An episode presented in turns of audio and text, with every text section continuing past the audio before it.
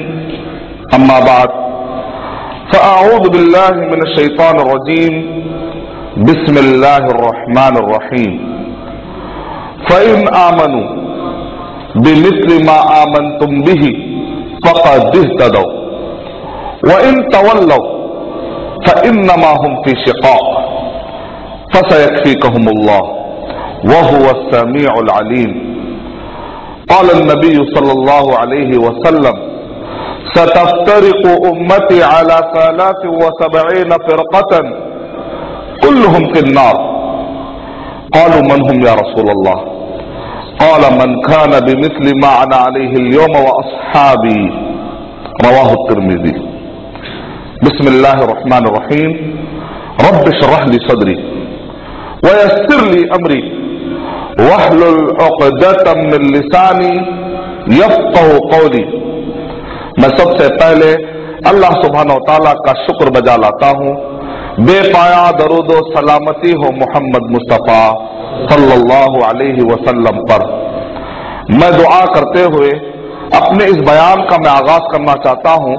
मैं दुआ करता हूँ कि अल्लाह सुबहान दौलतुल कुवैत के हुक्मरान, यहाँ के जिम्मेदारान, जो इस्लामी खिदमत पेश कर रहे हैं, अल्लाह इन खिदमत को कबूल फरमा ले। यहाँ के दीनी इदारे, जो रातों दिन दुनिया में इस्लाम की नशर इशात के लिए कोशा है, अल्लाह ताला उनकी मेहनतों को कबूल फरमा ले। मस्जिदों के जिम्मेदारान और यहाँ पर रहने वाले सारे लोगों के अल्लाह सुबहान ताला ईमान की, मालो दौलत दौलत की, जान की अल्लाह सुबहान ताला हिफाज फरमाए। सामीन में मौजूद बुजुर्गान मिल्लत ने इस्लाम और मेरी माओ और बहनों, मैं आप सबके हक में दुआ करता हूँ कि अल्लाह सुबहान ताला हम सब के ईमान की, मालो दौलत की, जान की अल्लाह सुबहान तला हिफाज फरमाए और हमारे वो खानदान के अफराद जो हम अपने वतन अज़ीज़ में छोड़ आए हैं, अल्लाह सुबहान ताला उन सब के भी ईमान की और मालो दौलत के अल्लाह सुबहान ताला हिफाज फरमाए। जिस टॉपिक पर मैं आपके सामने बयान पेश करने की सादत हासिल कर रहा हूँ, उनवान है इख्तलाफात मिटाने के इस्लामी तरीके। आज हम कई किस्म के इख्तलाफात के नरगे में हैं। बहुत सारे इख्तलाफात हमारे अतराफ मंडला रहे हैं। बहुत सारे इख्तलाफात का हम शिकार हो चुके हैं। ये बयान मैंने उस वक्त पर डिज़ाइन किया जब मुझे पता चला कि बच्चों ने अपने माँ के खिलाफ तक भी पुलिस में रिपोर्ट लिखा दी। यानी अख्तलाफात इतने ज़्यादा हैं कि आज बच्चा अपनी माँ पर भी रहम खाने के लिए तैयार नहीं है। बच्चों ने अपने बाप को अपने हाथ से ले जाकर जेल के अंदर सलाखों के पीछे फेंक दिया। यानी हमारे पास आज मस्जिदों के अंदर हमने ऐसे कम्युनिटी या कम्युनिटी सर्विस के नाम पर ऐसे हम काउंसलिंग इदारे बनाने में हम बुरी तरीके से नाकाम हो चुके हैं कि आज हम अपने मसाइल को ले जाकर पुलिस स्टेशनों में हल कराते हैं, उन मुल्कों में जहाँ पर मुसलमानों पर कोई रहम नहीं किया जाता। इस पर हमको सोचना चाहिए कि आखिर ये अख्तलाफात इतने ज़्यादा क्यों बढ़ रहे हैं? और आखिर वो इस्लामी क्या तरीका है कि जिसके ज़रिए से हम इख्तलाफात को मिनिमाइज कर सकते हैं और खत्म करने की कोशिश कर सकते हैं। ऐसे वाकया सुनने के बाद मुझे ख्याल आया कि ऐसे बयाना डिज़ाइन करना चाहिए और उम्मत मुस्लिमा के दरमियान में कुरान और सुन्नत की बातों को पेश करना चाहिए ताकि हम अख्तलाफात को मिटाने की हमारे अंदर ताकत पैदा हो, इंशाल्लाह। और खास तौर से जब मैं फ्रांस में मैं बयान कर रहा था तो उस वक्त पर मस्जिद बहुत ज़्यादा भरी हुई थी और तकरीबन जर्मन स्पेन और स्विट्जरलैंड अतराफ के सारे दाई मौजूद थे और मस्जिद हज़ारों की तादाद में। बयान यही टॉपिक पर मैं बयान कर रहा था। तो सामाइन में से एक सोडानी, एक डॉक्टर ने कहा कि मुसलम इस्लाम में शिया और सुन्नी के झगड़े हैं। आप कैसे इसको खत्म कर पाएँगे?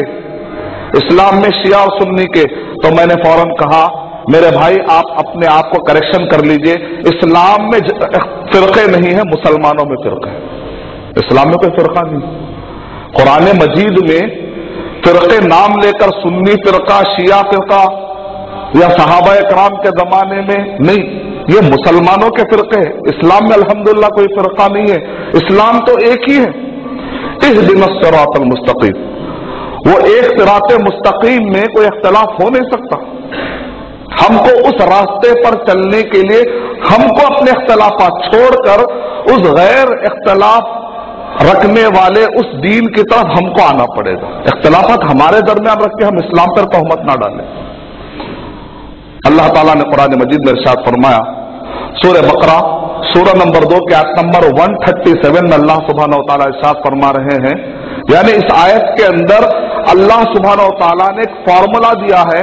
अगर वो फार्मूले को पकड़ लेंगे तो कुरान मजीद पर हमारा ईमान है कि कुरान मजीद, वमन अस दकुमिन अल्लाह वमन अल्लाह हदीसा अल्लाह से बेहतर सच्चा बोलने वाला और कौन?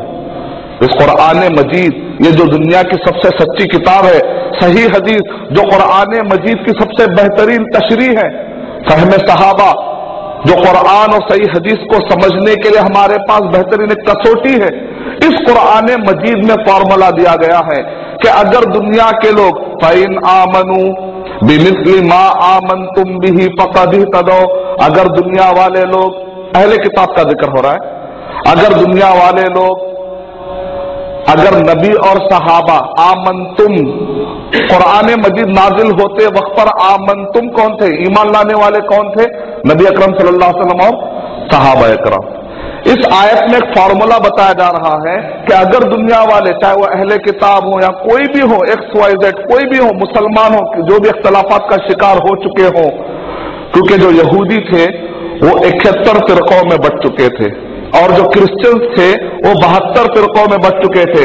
नबी अकरम सल्लल्लाहु अलैहि वसल्लम ने इरशाद फरमाया कि अन करीब मेरी उम्मत तिहत्तर फिरकों में बच जाएगी तो कितने भी फिरकों में बच जाए, कितने भी अख्तलाफात का शिकार हो जाए, अगर पूरे दुनिया वाले चाहते हैं कि इतिहाद के रास्ते पर आ जाए तो फॉर्मूला दिया जा रहा है कि नबी और सहाबा के जमाने में जो इस्लाम था, उस इस्लाम को मिलकर अगर सब लोग फॉलो कर लेंगे तो खुद बखुद इतिहाद भी आ जाएगा। इंशाला फ़िन आमनू, अगर ये लोग ईमान लाए बिमिसलिमा आमन तुम भी ए नबी सल्लल्लाहु अलैहि वसल्लम ए सहाबा कराम, जैसा कि तुम लोगों ने ईमान लाया फकदिह तदो तब तो वो एक रास्ते पर आ जाए। फकदिह तदो तब तो वो हिदायत पर आ जाए। हिदायत वाला रास्ता इख्तलाफ का होता है या इतिहाद वाला रास्ता होता है? इतिहाद वाला होता है। हिदायत वाला रास्ता इख्तलाफ वाला नहीं होता। हिदायत वाला रास्ता तो इतिहास सिखाता है तोहहीद सिखाता है, अकीदा सिखाता है। वह इन तवल्लो, अगर नबी और सहाबा के रास्ते से हट जाएँगे तो इन नमा हम पेशिका तो फिर उनको टुकड़े टुकड़े में अल्लाह ताला बांट देंगे। इस आयत में क्लियर बता दिया गया। नबी और सहाबा का तरीका जिस मैदान में भी छुटेगा हमारे अंदर फिरके हो जाएँगे, हमारे अंदर अख्तलाफात की भरमार हो जाएगी। नबी और सहाबा का तरीका अगर हम अपना लेंगे, सलफ का रास्ता अगर हम अपना लेंगे तो हमारे पूरे अख्तलाफात खत्म हो सकते हैं। अख्तलाफात चाहे वो दीन के अख्तलाफ, दीन के नाम पर अख्तलाफात हो, चाहे वो हमारे घरेलू झगड़े क्यों ना हो, शौहर और बीवी के झगड़े क्यों ना हो, भाई भाई के झगड़े क्यों ना हो, प्रॉपर्टी के झगड़े क्यों ना हो, पार्टनरशिप के झगड़े क्यों ना हो आपस में मामलतदारी के झगड़े क्यों ना हो? पढ़ाई के झगड़े हैं, पड़ोसी के झगड़े हैं, घरों के झगड़े हैं प्रॉपर्टी के झगड़े हैं, अकीदे वाले झगड़े हैं, हर झगड़े खत्म करने की ताकत कुरान और सुन्नत में मौजूद है। मैंने करूँ कुरान मजीद में अल्लाह सुबहान साथ फरमा रहे हैं। कुरान मजीद में अल्लाह सुबहान तला ने सूर्य निसा सूर्य नंबर चार के आयत नंबर 115 में अल्लाह सुबहान तला ने कहा गैर सबीलमिना नुवल्लिही मा तवल्ला व नुस्लिही जहन्नम वसाअत मसीरा कि मोमिनों के रास्ते से हटकर कोई और रास्ते को अगर कोई शख्स अपने ज़िंदगी में फॉलो करेगा हमारा जो लाइफ स्टाइल है चाहे अकीदा हो चाहे इबादत हो चाहे मामलतदारी हो चाहे हमारा कोई भी सब्जेक्ट हो, ज़िंदगी का कोई भी डिपार्टमेंट हो, कोई भी शोबा हो, अगर हम नबी सल्लल्लाहु अलैहि वसल्लम और सहाबा कराम सबील मोमिन कुरान मजिद नादिल होते वक्त पर मोमिनों का रास्ता कौन थे मोमिन उस वक्त पर? जिस वक्त पर कुरान मजिद नादिल हो रहा था, उस वक्त पर मोमिन से मुराद कौन है? नबी सल्लल्लाहु अलैहि वसल्लम और सहाबा कराम। इस आयत में बताया जा रहा है कि जो कोई नबी और सहाबा के रास्ते को छोड़कर, कोई और रास्ते को फॉलो करने की कोशिश करेगा, अल्लाह उसको उसी रास्ते से जहन्नम में पहुँचा देंगे। नुवल्ली मा तवल्ला व नुस्लिही जहन्नम व मसीरा। जो नबी और सहाबा के तरीके से हटकर अपने ज़िंदगी का वो मोटो बनाता है, तहरीक बनाता है, जमात बनाता है, टीम बनाता है, आइडिया बनाता है नए नए फिक्रे बनाकर काम करने की कोशिश ना करें, बल्कि नबी और सहाबा के जमाने में जो तरीका था, उस तरीके में जाएँगे तो ही कामयाबी है, वरना कामयाबी हर नहीं। नबी अक्रम वसल्लम ने शाह फरमाया तिरमिदी शरीफ की रिवायत, हदीस नंबर एक सौ इकहत्तर सतफ्तर को उम्मती अला सलात व सबईन फिरकतन अनकरीब मेरी उम्मत तिरहत्तर फिरकों में बढ़ जाएगी। यानी कि इस्लाम के नाम पर आपको कितने किस्म का इस्लाम मिलेगा? तिहत्तर किस्म का इस्लाम मिलेगा। सेवेंटी थ्री तरीके का इस्लाम। ये भी कहेगा इस्लाम, ये भी कहेगा इस्लाम, ये भी कहेगा इस्लाम। आदमी कंफ्यूज हो जाएगा, मैं ये इस्लाम को फॉलो करूँ? मैं या इस्लाम को फॉलो करूँ? या ये इस्लाम को फॉलो करूँ? तो नबी अकरम सल्लल्लाहु अलैहि वसल्लम ने एडवांस में हमारी रहनुमाई फरमा दी। सतफ्तर को उम्मती अला सलाती व सबईना फिरकतन, के अनकरीब मेरी उम्मत तिहत्तर फिरकों में बढ़ जाएगी। कुल्लुहुम फिन्नार, पूरे के पूरे जहन्नम में चले जाएँगे। इल्ला वाहिदतन, सिवाय एक के। यहाँ से रिवायतें जरा अलग अलग हैं, लेकिन ओलमा कराम ने पूरों को जमा करके इसको हसन लिगैरी कहा। शेख अलबानी रहमत ने इसको हसन लिगैरी करते हुए कहा साहबा कराम ने पूछा, वो एक कौन है? देखिए साहबा कराम हमारे साथ टाइम वेस्ट करने वाले नहीं थे, क्योंकि हमको तो गईबत सुनने की बहुत वो बहत्तर कौन है? वो बहत्तर क्या क्या गलतियाँ कर रहे थे? टाइम वेस्ट करने वाले नहीं थे साहबा कराम काम की बात ले लेते थे और काम सीधा सीधा काम पे लगने का। गीबत सुनना, अरे, वो आदमी ऐसा क्या? क्यों हुआ? क्यों हुआ? इतना जैसा कि चार पाँच घंटे आप सुन रहे जैसा कोई बहुत बड़ा फ़ायदा होने वाला है।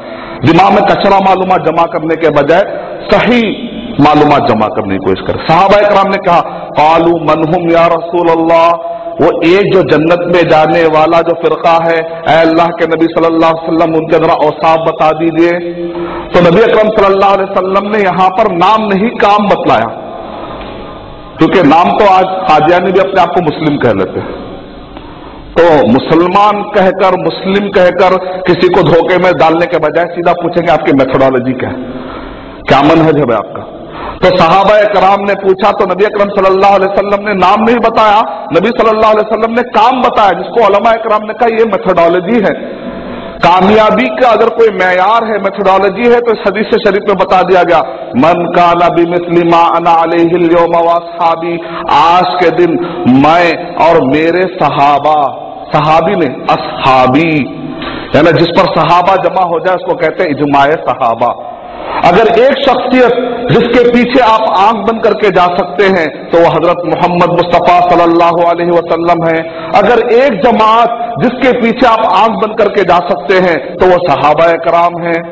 मन का नबी मिसलिमा योम साबी के आज के दिन मैं और मेरे सहाबा कराम जिस रास्ते पर है, जिस इस्लाम पर है, उस इस्लाम पर कयामत तक जो भी चलेगा, वो जन्नत में चला जाएगा। Simple formula.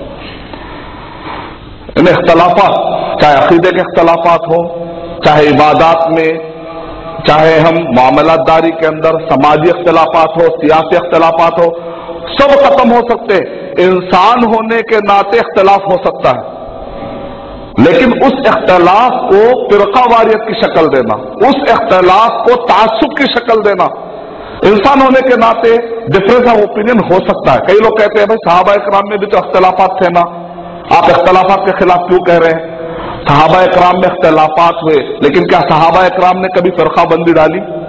कभी उन्होंने कभी आपने सुना क्या, ओसमानी फिरका, बकरी फिरका, उमरी फिरका, अलवी फिरका? हमने नहीं सुना। इख्तलाफात होने के बावजूद कभी भी उन्होंने फिरके नहीं डाले। फिरका बनता कब है जब आदमी तासुब में आता है? फिरका बनता कब है जब आदमी अना में आता है? फिरके बनते कब है जब आदमी अपने अना पर इतना ज़्यादा मुसिर होता है कि कुरान और सुन्नत की बात आने के बावजूद भी अपनी बात से डटा रहता है, तावील करने की कोशिश करता है, अपने आप को किसी तरीके से बचाने की कोशिश करता है, ये सिफत उसको फिरके की तरफ़ ले जाती है। अल्लाह हिफात पर अल्लाह हिफात पर देखिए साहबा कराम में कैसे कैसे अख्तलाफ हुए। फिर आपको मुआसरा तनतसिबुल इस्लाम, एक किताब है। उस किताब के अंदर और बहुत सारे पीएचडी के मकालों के अंदर ये वाकयात आए हैं, जो वाकयात मैं आपको सुनाने जा रहा हूँ। ओलमाए कराम कहते हैं कि सहाबा कराम में इख्तलाफात इतने शदीद हुए कि अगर वो इख्तलाफात आज होते तो खून की नदियाँ बह जाती थी। लेकिन वो इख्तलाफात से वो बचकर निकल गए। क्यों इसलिए कि वो कुरान और सही हदीस की सही माने में इज़्ज़त करते थे। वो अल्लाह और उसके रसूल सल्लल्लाहु अलैहि वसल्लम के तालीमात की सही माने में इज़्ज़त करते थे, इस वजह से बड़े बड़े अख्तलाफात में से वो लोग बचकर निकल गए। मिसाल के तौर पर, नबी अकरम सल्लल्लाहु अलैहि वसल्लम का जैसे इंतकाल हुआ, उमर रज़ी अल्लाह तु ने कहा, मैं नहीं मानता कि नबी अकरम सल्लल्लाहु अलैहि वसल्लम का इंतकाल हुआ। पचास साठ साल से आज हम हिंदुस्तान में इस मसले को हल करने के लिए मेहनत कर रहे हैं कि नबी अकरम सल्लल्लाहु अलैहि वसल्लम का इंतकाल हुआ या नहीं हुआ और आज तक भी मसला हल नहीं हुआ। लेकिन देखिए, नबी अकरम सल्लल्लाहु अलैहि वसल्लम सहाबा के जमाने में देखिए आप कैसे अख्तलाफा झूठ खत्म हो जाते थे। उमर रज़ी अल्लाह ने कहा, अगर कोई शख्स ये कहेगा कि नबी अकरम सल्लल्लाहु अलैहि वसल्लम का इंतकाल हो चुका है, मैं उसका सर तन से जुदा कर दूँगा। अब है किसी की हिम्मत के उमर रज़ी अल्लाह के करीब जाकर कहने, आप गलत कह रहे हैं। किसी की हिम्मत में सब घबराए हुए हैं और हाथ में तलवार भी है। खाली गुस्से में आए तो उमर से डर जाने वाले हाथ में तलवार भी है तो कौन करीब जाएगा? लेकिन वही अबू बकर रज़ी अल्लाह उनको मालूम था कि उमर रज़ी अल्लाह तालान हो सकता है कि किसी की बात टाल दे, लेकिन कुरान और सुन्नत की बात आते हैं तो उमर जैसा इंसान भी पिघल कर मोम हो जाता। है ये उनकी सिपत थी। मिसाल के तौर पे आपने कोई चीज़ अचानक जो ऐलान कर दी, लोगों में कह दिया, मान लीजिए टीवी में आपने कोई एक राय दे दी, और आपको बाद में पता चलता है कि ये तो कुरान सुन्नत के खिलाफ है। अब यहाँ पर आपकी आजमाइश आती है कि आप सीधा सीधा एतराफ करें कि हाँ मुझसे गलती हो जाए तो इसी में इज़्ज़त है।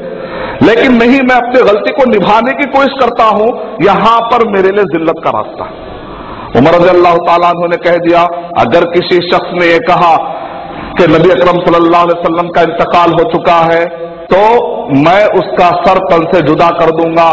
दो रिवायतें अलग अलग रिवायतें। एक रिवायत में है कि सूर्य जुमर की आयत नंबर पड़ी गई। सूर्य जुमर की आयतें पड़ी गई।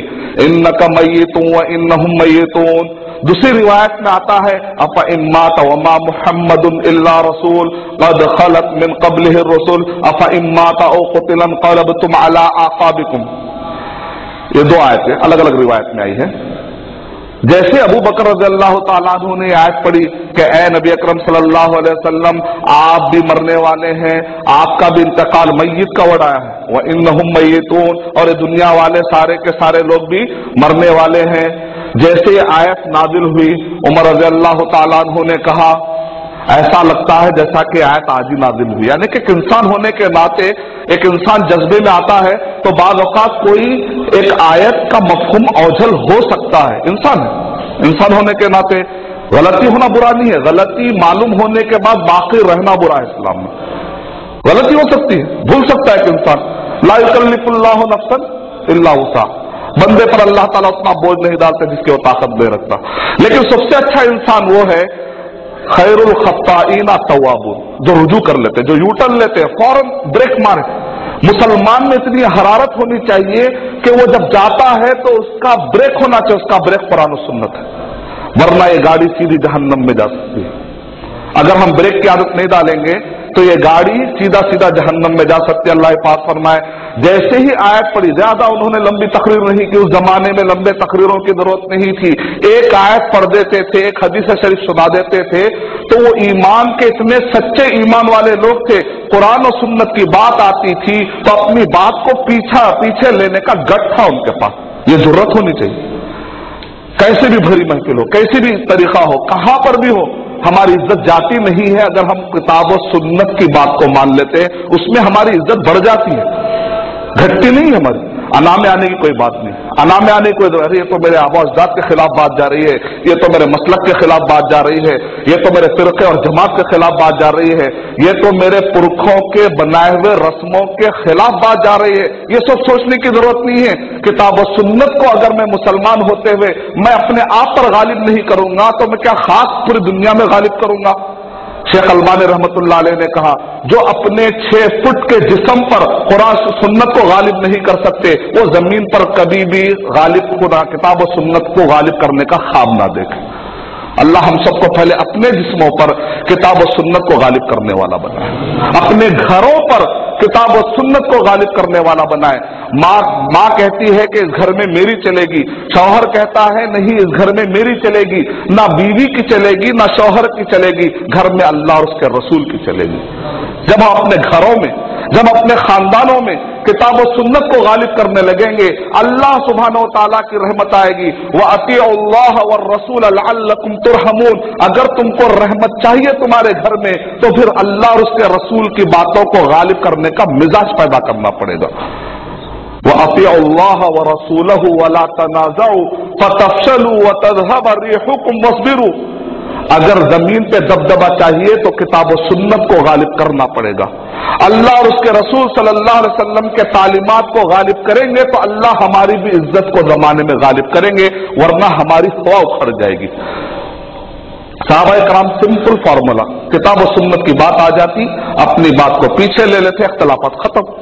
इतना बड़ा अख्तलाफ खत्म हुआ, एक आयत सुना दी, यहाँ पर अख्तलाफ खत्म, लेकिन बर्र सगीर में ये मसला गुजश्ता सौ साल से हली नहीं हुआ आज क्यों? किताब और सुन्नत के मानने और ना मानने का फ़र्क है सिर्फ़। सेकेंड मिसाल, नबी अकरम सल्लल्लाहु अलैहि वसल्लम का इंतकाल हुआ। जैसे नबी अकरम सल्लल्लाहु अलैहि वसल्लम का इंतकाल हुआ, फिर इख्तलाफ हुआ कि क्या नबी अकरम सल्लल्लाहु अलैहि वसल्लम को मक्के में दफन करना चाहिए या मदीने में दफन करना चाहिए? कुछ सहाबा कराम ने कहा कि नहीं नहीं, नबी अकरम सल्लल्लाहु अलैहि वसल्लम तो मक्के के थे, लिहाजा मक्के में दफन किया जाना चाहिए। कुछ सहाबा कराम ने कहा, नहीं नहीं, दफन तो मदीने में किया जाना चाहिए, क्योंकि नबी अकरम सल्लल्लाहु अलैहि वसल्लम हिजरत कर चुके थे, फतेह मक्का के बावजूद नबी अकरम सल्लल्लाहु अलैहि वसल्लम मदीना आ चुके थे।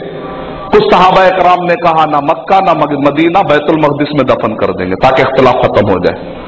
अब एक इंसान होता ना भाई इख्तलाफ खत्म करने के लिए आदमी अपनी तरफ़ से कुछ भी कह देता। है लेकिन एक सहाबी ने हदीस शरीफ सुना दी। नबी अकरम सल्लल्लाहु अलैहि वसल्लम ने इरशाद फरमाया, अल्लाह ताला नबी को वहाँ पर मौत देते हैं जो एरिया सबसे ज़्यादा महबूब होता है। इस हदीस शरीफ को सुनाकर उन्होंने कहा, दफन वहाँ किया जाएगा जहाँ पर इंतकाल। जैसे हदीस शरीफ सुनाई साहबा कराम ने अपनी बात को वापस ले लिया। इख्तलाफ खत्म हो गया। यानी जो कौम तोहहीद रिसालत, आखिरत को सामने रखकर ट्रेन हो चुकी हो।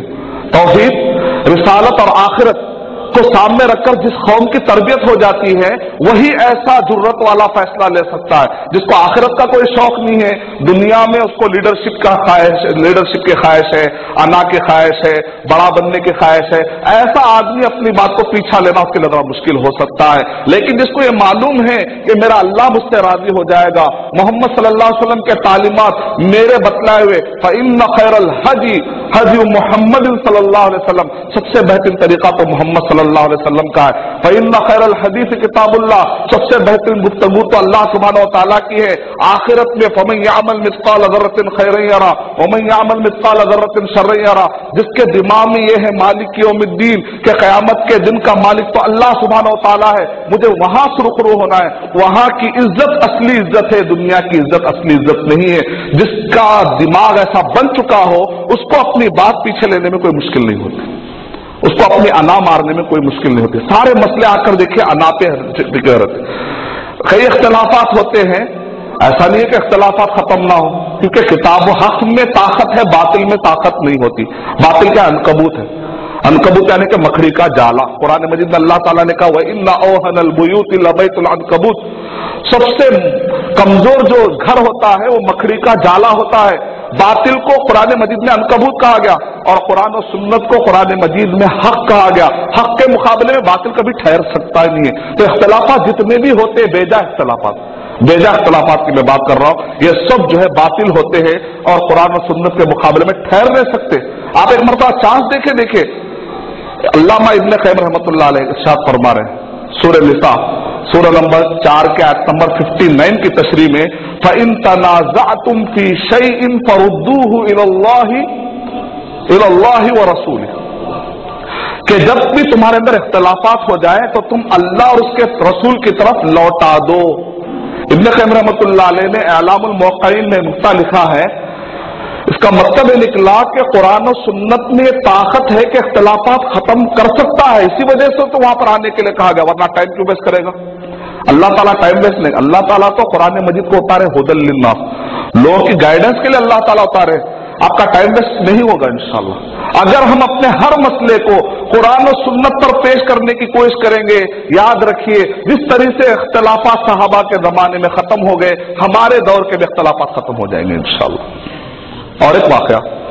जैसे ही नबी अकरम सल्लल्लाहु अलैहि वसल्लम का इंतकाल हुआ तो उस वक्त पर इस बारे में भी इख्तलाफ हुआ कि जो जक़ात अदा नहीं कर रहे हैं, क्या उनके खिलाफ जंग करनी चाहिए या नहीं करनी चाहिए? एक तरफ़ अबू रजल्ला अकेले अकेले। दूसरी तरफ़ पूरे सहाबा कराम है। वो कह रहे हैं कि आप मुसलमानों को कैसे मार सकते हैं? जक़ात अदा नहीं कर रहे, ठीक है, लेकिन आप इनको कैसे मार सकते हैं? अब वो कर अल्लाह कहा, अल्लाह की कसम, अगर अबू कहाफा को क्या होता है, हो जाए, लेकिन वो लोग जो नबी सल्लल्लाहु अलैहि वसल्लम के जमाने में जक़ात अदा करते थे, लेकिन आज वो लोग जक़ात अदा नहीं कर रहे क्योंकि वो लोग कहते हैं सूर्य तौबा संबर नौ के आत्म एक सौ तीन कोट करते थे। खुद मिन अमवालिहिम सदक़तन तुतहिरुहुम व तुज़क्कीहिम बिहा व सल्ली अलैहिम इन्न सलातक सकनुल लहुम। वो कहते थे, नबी सल्लल्लाहु अलैहि वसल्लम की दुआ मिलती थी, जक़ात देंगे। अभी तो नबी सल्लल्लाहु अलैहि वसल्लम मौजूद ही नहीं है तो आप कई की जक़ात। तो उन्होंने अपनी तरफ़ से इस्तेमाल कर लिया था। अबू रज़ी अल्लाह तु ने सूर्य तौबा सूर्य नंबर नौ के आत नंबर पाँच, छह और सात कोट करते हुए कहा, नहीं, भाई खुआनुकुम फिद्दीन उसमें जक़ात और सलाह का भी वर्ड आया है। जक़ात अदा करना ये अरकान इस्लाम में से है। अगर कोई शख्स का इनकार करेगा या उसकी अहमियत को गिराएगा तो मैं उसके खिलाफ क्या करूँगा? किताल करूँगा। पूरे साहबा एक तरफ़। लेकिन जैसे अबू बकर अल्लाह तु ने सूर्य तौबा सूर्य नंबर नौ के आत नंबर पाँच और छह बता दी ये नहीं कहा गया कि मेजॉरिटी को देखकर मेजॉरिटी को देखकर फैसला करें नहीं। पूरी मेजोरिटी एक तरफ़ है, अबू बकर अल्लाह ताला एक तरफ़ है। लेकिन एक हो या हज़ार हो, उससे कोई फ़र्क नहीं पड़ता। दलील किसके पास है, देखी जाएगी। अबू बकर अल्लाह ताला अकेले थे, लेकिन जब उन्होंने दलील दे दी तो पूरे सहाबा कराम ने अपनी बात को छोड़ दिया और अबू बकर अल्लाह ताला को फॉलो कर लिया। क्योंकि उनका दिमाग में ये तरबियत बैठ चुकी थी कि अल्लाह और उसके रसूल सल्लल्लाहु अलैहि की बात आ जाने के बाद, चाहे मेजोरिटी हो या कोई भी चीज़ मसला हो, पहले किताब और सुन्नत को प्रेफरेंस देना पड़ेगा। प्रायोरिटाइजिंग योर वर्क प्रायोरिटी किसको देना है, किताब सुन्नत। कैसे कैसे शरीर अख्तलाफात हुए उसामा का लश्कर, भेजना चाहिए या नहीं भेजना चाहिए? अब वकर रज़ी अल्लाह तला कहते हैं कि मैं तो उसामा का लश्कर भेज कर रहूँगा। उमर रज़ी अल्लाह तला कहते हैं, अमीरुल मोमिनीन, इनकी उम्र छोटी है, ये अभी कम उम्र है, ये नौजवान है। आप कैसे भेजेंगे? ऐसा करिए कि इनके बजाय किसी सीनियर को भेज दीजिए, या ये वक्त मुनासिब नहीं है तो आप बाद में भेजेंगे। अबू अकर अल्लाह तसाद फरमा माखान अली अबी कुहाफा। ये अबू कुहाफा के लिए मुनासिब नहीं है, गुंजाइश नहीं है कोई। कि नबी अकरम सल्लल्लाहु अलैहि वसल्लम ने कह दिया कि एक लश्कर को जाना है और उसामा को रज़ी अल्लाह तु को नबी अकरम सल्लल्लाहु अलैहि वसल्लम ने जिम्मेदार बना दिया है।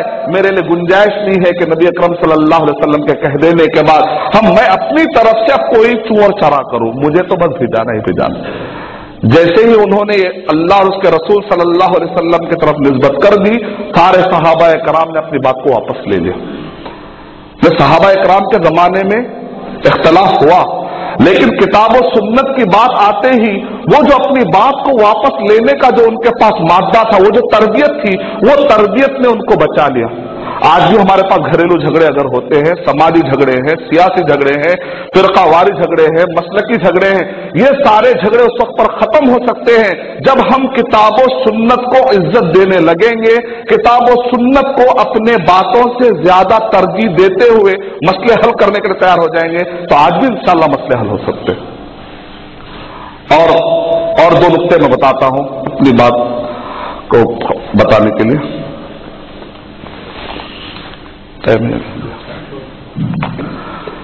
देखिए, किस तरीके से साहब, एक नुक्ता मैं आपको बताऊँगा कि किस तरीके से हम किताब सुन्नत की अहमियत और अजमत हम बिठा सकते हैं। एक होती है अल्लाह सुबहान तला की जात और है अल्लाह सुबहान तला की बात। और एक है मोहम्मद सल्लल्लाहु अलैहि वसल्लम की जात और मोहम्मद सल्लल्लाहु अलैहि वसल्लम की बात। हमको अल्लाह सुबहान तला की जात के साथ साथ बात को भी मानना। मोहम्मद सल्लल्लाहु अलैहि वसल्लम की जात के साथ साथ मोहम्मद सल्लल्लाहु अलैहि वसल्लम की बात को भी मानना।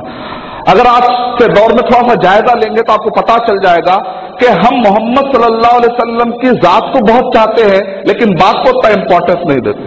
ऐसा लगता है, गौर करके देख लीजिए आप। जैसे आप देखेंगे, कुफ्फार फुरैश थे। नबी सल्लल्लाहु अलैहि वसल्लम की जात को चाहने में उन्होंने, उनके पास कोई कमी नहीं थी। वो क्या कहते थे, जानते अबू तालिब। अबू तालिब तो मोहम्मद सल्लल्लाहु अलैहि वसल्लम की जात को इतना चाहते थे, इतना चाहते थे, उनके खातिर तो शेब अभी तालिब में बंदी हो गए थे बैकआउट उन्होंने बर्दाश्त किया। कई दिन भूखे रह गए अपने भतीजे का साथ देने के लिए। जात की वो लोग इज़्ज़त करते थे। असल प्रॉब्लम क्या था? कुफ्फार कुरैश का, वो नबी नबी अकरम की बात को नहीं मानते कहीं ऐसा तो नहीं कि आज हमारी ज़िंदगी में भी ऐसा मामला आ रहा है। कि हम अल्लाह और उसके रसूल सल्लल्लाहु अलैहि वसल्लम की जात को तो बड़ी मोहब्बत से देख रहे हैं, बड़ी मोहब्बत कर रहे हैं, लेकिन अल्लाह और उसके रसूल सल्लल्लाहु अलैहि वसल्लम की बात को कहीं पसे पुष्ट तो नहीं डाल रहे हैं, इस पर हमको गौर करने की ज़रूरत है। क्या कहते थे वो जानते? वो अब यदुस्तलगमामो बिवजही फिर मालुल यतामा इसमतुल्लिल आरामिली वो कहते थे बच्चा इतना खूबसूरत है। और वो बच्चे को सामने रखकर कहते थे अय खुदा ऐ इस बच्चे के पैदा करने वाले, ऐ खुदा, बारिश बरसा तो कहते थे, युस्तस पल गमाम वची ही तो बारिश आ जाती थी, उनका अकीदा था ऐसा। कहते थे, ये जो बच्चा है, ये बेवाओं की और यतीमों की मदद करने वाला बच्चा है। इज़्ज़त में कोई कमी नहीं करते थे। लेकिन असल जो अख्तलाफ था वो ये है कि मोहम्मद सल्लल्लाहु अलैहि वसल्लम ने उन पर जो तालीमात पेश की, उन तालीमात को कबूल करने के लिए तैयार नहीं थे। सारा झगड़ा जो असल, इबलिस को देखिए गौर करके देखिए आप। इबलिस अल्लाह की जात को मानता था, यहाँ तक कि अल्लाह की रुबूबियत को भी मानता था, लेकिन अल्लाह सुबहान तला के हुक्म को नहीं मानता था। क्या कहा सूर्य आराफ? सूर्य नंबर सात के आयत नंबर तेरह से लेके बीस तक पढ़िए। उसके अंदर इबलिस क्या कह रहा रब भी अंदरनी रब। वो कह रहा, रब। जात को भी मान रहा है, बल्कि यहाँ तक मान रहा है कि अल्लाह ही ने मुझे पैदा किया, अल्लाह ही मुझे पाल रहा है। रब्बी, मेरा पालने वाला, मेरा पूरा पालनहार कौन है? अल्लाह ही है, यहाँ तक भी इज़्ज़त कर रहा है, इबलिस। रब्बी, अंजरनी इला ऐ मेरे रब, तू मुझे कयामत तक के लिए मोहलत दे। अल्लाह का कहना एक वक्त मालूम तक तुझे मोहलत मिलेगी। यानी इबलिस भी किससे मांग रहा डायरेक्ट अल्लाह सुबहान तला से मांग रहा। बाद हम लोगों से कहते भाई डायरेक्ट अल्लाह से मांगो आप। इनके उनके ज़रिए से क्यों मांगते आप? तो लोग कहते नहीं, हम इतने गुनेगार हैं, हम डायरेक्ट अल्लाह के पास क्या मुँह दिखाएँगे? ऐसा क्या गुना कर लिया जो इबलिस से भी खतरनाक है? इबलिस किससे मांग रहा है? अल्लाह से मांग रहा है। और वो दुआ कबूल हुई कि नहीं हुई? दुआ कबूल हुई। अल्लाह ने कहा, ठीक है, आज आदम सलाम का इंतकाल हो चुका लेकिन इबलिस आज भी ज़िंदा है। तो अल्लाह ने दुआ कबूल की इनकी नहीं। अल्लाह ने दुआ कबूल की। Most experience senior citizen on the face of the earth Iblis. बहुत सीनियर सिटीजन हम बोलते हैं। मैं सीनियर सिटीजन सबसे ज़्यादा सीनियर सिटीजन तो इबलिस है। यानी इबलिस इबलिस अल्लाह ताला को इतना ज़्यादा चाह, जानता है। मारिफत के एतबार से देखो, जानता है अल्लाह ताला को। यहाँ तक कह रहा, मानता भी है। रब्बी अंजुरनी लायोम बासून। ऐ मेरे रब, तू मुझे क्यामत तक मोहल्ला जाने तू मेरा रब है, वो मान रहा है। लेकिन असल मसला यह है कि अल्लाह ने जो हुक्म दिया है, वो हुक्म नहीं मानते हैं तो ये है असल झगड़ा। माँ मना का अंतजुमर तो बिस तुझे क्या हो गया? मैंने जब हुक्म दिया तो तू मेरा हुक्म आने के बाद आखिर क्या चीज़ ने तुझे रोक दिया? तो उसने वही आना वाली बात कर दी। खलक तनी मिन नारी खलक तहु मिनती मुझे तूने आग से पैदा किया और ये आदम मिट्टी का बना आग तो ऊपर जाती है, आग जब जलाते हैं तो ऊपर जाती है। और मिट्टी जब फेंकते हैं तो मिट्टी कहा चले जाती है? नीचे चले जाती है तो उसको झुकना चाहिए। इबलीस ने यह नहीं देखा कि कौन हुक्म दे रहा है। इबलीस ने देखा कि किसके सामने झुकने की बात हो रही। खयास उल्टा हो गया। ये उल्टा खयास जो है कबूल नहीं। कौन हुक्म दे रहा है? ये देखिए, क्या करने के लिए कहा जा रहा है? वो नहीं देखना चाहिए हमको। क्योंकि ऊपर वाला जो कह रहा है, वो हमारे लिए ज़्यादा बेहतर होता है। अला यालमन खलक वह लतीफुल खबीर। क्या जिसने पैदा किया, क्या वो जानता नहीं कि हमारे लिए क्या बेहतर है, क्या नहीं है? वो हमसे बेहतर जानता है तो फिर उसकी बात को समयाना व आताना कहने में देर किस बात की? आमन्ना सद्दखना कहने में देर किस बात की? ये दो मिसालों से हम समझ सकते हैं कि तारीख में आप देख लीजिए, मूसा सलाम फिरौन, मूसा सलाम की जात का इतना का दस से बीस साल तक तो फिरौन के दरबार में मूसा सलाम पले। जात का कोई झगड़ा नहीं था, असल में बात का झगड़ा था। मूसा सलाम ने जब कहा कि तेरे और मेरे रब मशरक और मगरिब के जो रब है, तू उसकी इबादत कर, यहाँ पर असल झगड़ा शुरू हो आज के दौर में भी अगर हम गौर करके देखें तो हम अल्लाह और उसके रसूल सल्लल्लाहु अलैहि का मुँह मुबारक ऐसा था उनका गाले मुबारक ऐसा था, रात भर तकरीरें होती हैं और लोग सुनते हैं, सुनने वालों की कोई कमी नहीं है, बोलने वालों की कोई कमी नहीं है, लेकिन असल उस वक्त पर आजमाइश हो जाती है। जब हमारे झगड़ों के दरमियान कोई कुरान सुन्नत की बात करता है तो लोग कहते हैं भाई दरमियान में इस्लाम को मत लाओ ऐसा कई मरतबा हुआ, जब हमारे पास झगड़े के लोग लेकर आते हैं ना, ए कहता है, ये ज़मीन मेरी है, बी कहता है कि ज़मीन मेरी है। जैसे अचानक जो है कुरान सुन्नत की बात दरमियान में लाई तो ए ने फ़ौरन क्या कहा, ये दरमियान में इस्लाम की बात मत लाओ भाई, ये ये दुनिया में हमारे आपस के झगड़े हैं। नवजुबिल्ला फला व रबी का ला यू ना हत्ता यु हक मुँह का पीमा शजर बैनहुम। किसी भी किस्म का जो इख्तलाफ होता है, जब तक हम किताब सुन्नत को हमारे झगड़ों में लाकर अपने मसाइल को हल नहीं करेंगे, हमारा ईमान मज़बूत नहीं हो सकता।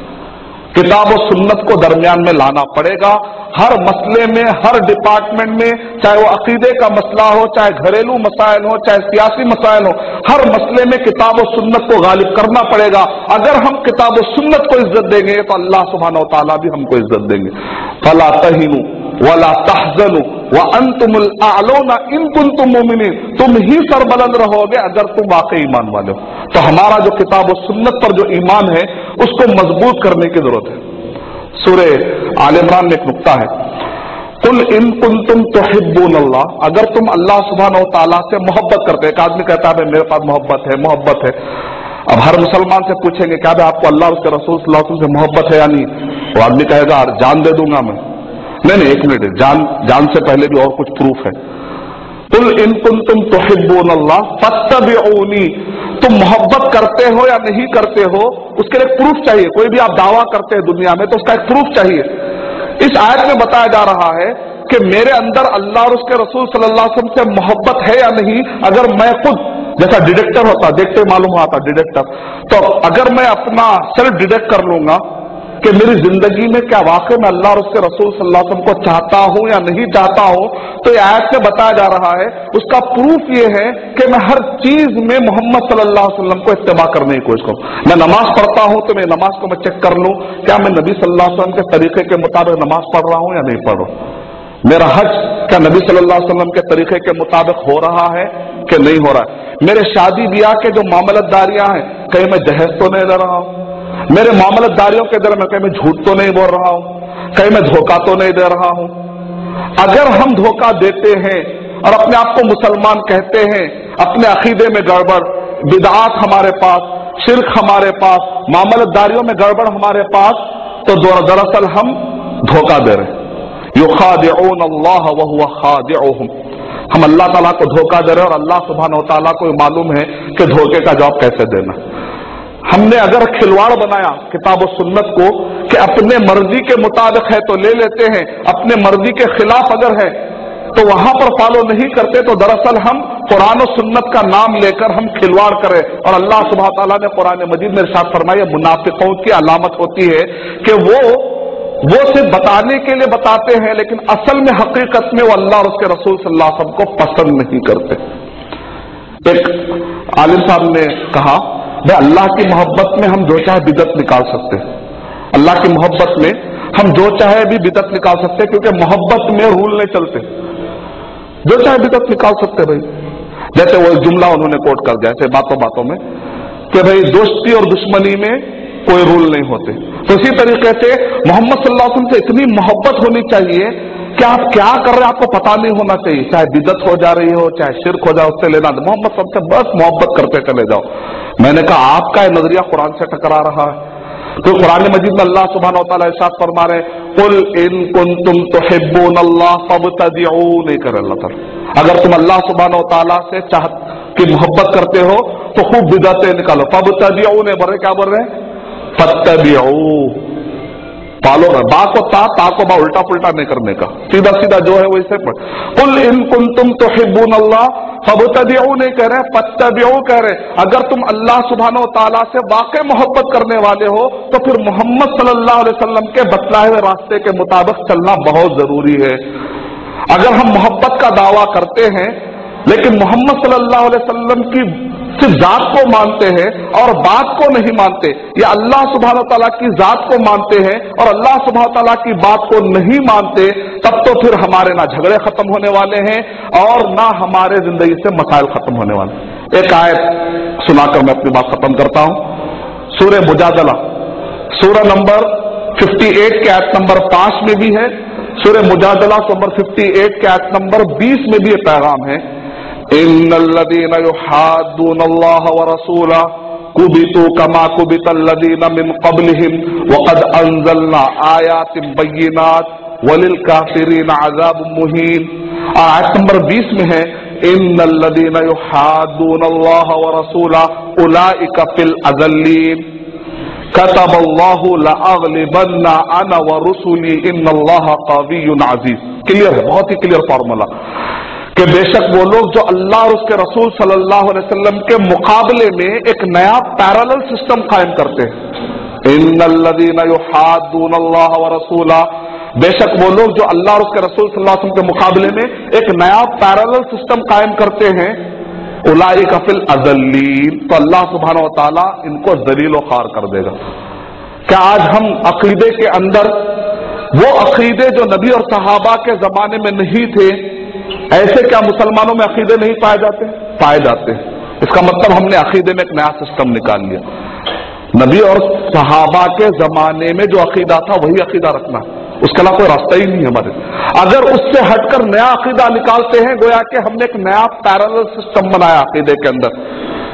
इबादतों के अंदर बिदात का एक नया सिस्टम शेख अलबानी रहमत कह रहे हैं, हज को जाकर वापस आने तक कम से कम लोग तीन सौ बिदातें कर रहे हैं। किताब में नकल किया। तीन सौ बिदात नौजबिल्ला जनाजा, किताबुल जनाज के अंदर शेख अलमातुल्ला जमा किया। एक मुर्दे को तदफीन कफन कर, कफन देकर फिर दफनाने के दौरान कम से कम डेढ़ सौ से ज़्यादा बिदातें हो रही। यानी मतलब निकला कि नबी सल्लल्लाहु अलैहि वसल्लम और सहाबा के जमाने में इबादतें बिदातों से पाक थी। लेकिन आज इबादतों के अंदर बिदातें आ रही हैं। अकीदे के अंदर शिरक आ रहा है। और हमारे मामलतदारियों के अंदर उस जमाने में निकाह बहुत आसान था। सही बुखारी वालिम नंबर सेवन, हदीस नंबर फिफ्टी टू पढ़ लीजिए आप सेवेंटी टू पढ़ लीजिए सेवेंटी एट पढ़ लीजिए। एक सहाबी आकर कहते हैं ए नबी अकरम सल्लल्लाहु अलैहि वसल्लम, एक खातून आकर कहती है नबी अकरम सल्लल्लाहु अलैहि वसल्लम, मैं आपसे शादी करना चाहती हूँ।